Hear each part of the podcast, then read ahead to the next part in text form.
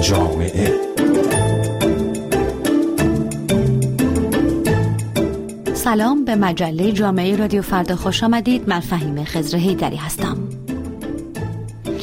از یک طرف صحبت از موج سوم و حتی شدیدتر همهگیری کرونا با فرارسیدن فصل سرماست و خبرها درباره پر شدن بیمارستان ها و نبودن هیچ فضایی برای پذیرش بیماران مبتلا به کرونا و از طرف دیگر شهروندانی به رغم همه توصیه ها برای خرید در حراجی گوش تا گوش صف کشیدند ویدئویی که صف طولانی و در هم فشرده مردم پشت در فروشگاهی در یکی از مراکز خرید غرب تهران را نشان می‌دهد نگرانی های زیادی را دامن زده کاربران شبکه های اجتماعی از بهت و حیرت و حتی عصبانیت خود پس از دیدن این ویدئو می نویسند. مردم در حالی برای خرید ارزان در اوج بحران کرونا صف کشیدند که همین حالا به گزارش خبرگزاری ایسنا روزانه 400 نفر جان خود را به خاطر ابتلا به کرونا از دست می دهند. فقط هم ایستادن در صف طولانی خرید با تخفیف نیست. از شیراز خبر از ازدهام در مراسم گشایش یک فروشگاه می رسد از جزیره کیش خبر از جشنواره تابستانی. از مشهد عکس های گرد همایی در ورزشگاه و بسیاری نمونه های دیگر که این پرسش را به وجود می آورد که چگونه است که پس از ماها تذکر و هشدار از یک سو و ابتلای شهروندان و مرگ آنها از سوی دیگر هنوز با ماندن در خانه و حذف رفت و آمدهای غیر ضروری تا این حد سهلنگارانه برخورد می شود. رسول نفیسی جامعه شناس از تسلط تفکر قضا و قدری در جامعه ایران می گوید. مردم حتی شاید اونقدر بر زندگی ارزش قائل نباشن. میگن که خب من کارم انجام میدم حالا دیگه هرچی خدا خواست. چون یک تفکر قضا و قدری خیلی مسلطی در ایران و کشورهای اسلامی حاکمه که این قضا و قدری بودن به اینکه هرچی خدا خواست و مثلا مترسط شدن به ائمه و فلان اینها به در این شرایط کاملا اثر وارونه داره. و متاسفانه به خاطر اینکه روزخونها در ایران در, در رژیم مسلطن اینها این تفکر رو نه تنها جلوش نمی‌گیرن بلکه اشاره میدن. تمام که دیدیم اگر همون روزهای اول اینها قوم رو به کلی جلوش رو بسته بودن و قسمت های از گیلان رو به کلی مسدود کرده بودن شاید خیلی اثر می داشت ولی به جای این گفتن که اشکال نداره مردم هم انصافا هیچ نوع همکاری نکردن. این موضوع متاسفانه در یک شکل سیکل معیوبی هم از طرف دولت و هم از طرف مردم تقویت میشه. می‌بینیم که تقریبا همه خانواده ها به نحوی درگیر این مرض مهلکن. او همچنین با پیش کشیدن وضعیت اقتصادی و فشار سنگین تورم و گرانی بر مردم می‌گوید ای بسا بقا بیش از سلامت برای مردم مهم باشد. در جامعه فقیر مسئله طب مسئله بهداشت مسئله ثانویه است مسئله اولیه بقاست. اما حتی اگر موضوع بقا باشد باز هم رعایت کردن نکات ایمنی برای جلوگیری از ابتلا به کرونا اهمیت پیدا می کند نه اینکه شهروندان ماسک های تنفسی را به صورت نمایشی استفاده کنند یا ماسک را زیر بینی خود قرار دهند.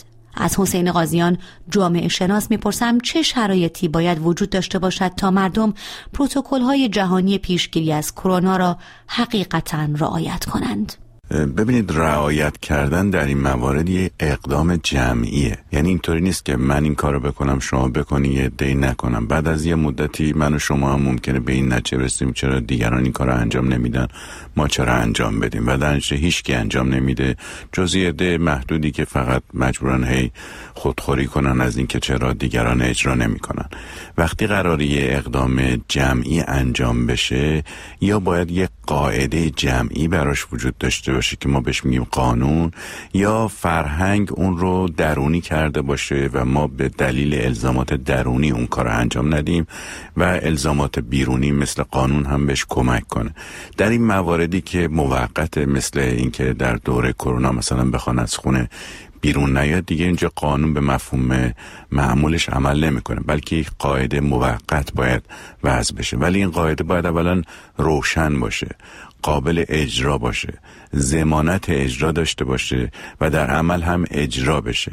خب ما در هیچ کدوم از این موارد اینها رو نمی‌بینیم. وقتی چنین قاعده روشن قابل اجرا دارای زمانت اجرا و در عمل اجرا شونده ای وجود نداشته باشه اون قاعده جمعی هم شکل نمی‌گیره بنابراین هر کسی به شیوه خودش عمل می‌کنه. حالا وزیر کشور از افزایش تست های فوری کرونا به 100 هزار تست در روز خبر داده و جلسه فوقالعاده ستاد ملی مبارزه با کرونا به ریاست حسن روحانی تشکیل شده است. قرار است از روز شنبه اول آذر ماه 150 کلان شهر ایران از جمله تهران برای دو هفته تعطیل شوند. در این دو هفته به جز سوپرمارکت ها نانوایی ها بیمارستان ها و کلینیک های پزشکی داروخانه ها و مراکزی که مایحتاج ضروری مردم را تامین می کنند همه جا تعطیل خواهد بود. تصمیمی که دولت در ایران ماهاست آن را به تعویق انداخته است. حسین قاضیان وظایفی که دولت ها در زمینه همهگیری ها دارن تا حد زیادی روشن سازمان بهداشت جهانی هم توصیه بسیار مشخصی رو برای همه دولت ها داره مهمترین اونها اینه که دولت ها تست کردن ردیابی کردن رو جدی بگیرن اقداماتی برای اجرای فاصله گذاری اجتماعی انجام بدن در سطح فردی درخواست زدن ماسک بکنن و رعایت بهداشت فردی از طریق شستن دست ها و الزامات مادی این کار فراهم کنن. مثلا ماسک فراهم کنن امکان اینکه در مناطق عمومی در حوزه عمومی آدم ها دسترسی داشته باشن به ژل های بهداشتی که بتونن دستشون رو بشورن و الی آخر. و در نهایت اگر لازم بشه قرنطینه رو اجباری بکنن یا حتی شهر یا یک قسمتی از کشور رو تعطیل کنن. خب برای هر کدوم از اینها دولت ها نیازمند یک سری مقدمات و یک سری امکاناتی هستن. مثلا اگر دولت می‌خواد شهر رو تعطیل کنه باید این امکان داشته باشه که به کسانی که بیکار میشن.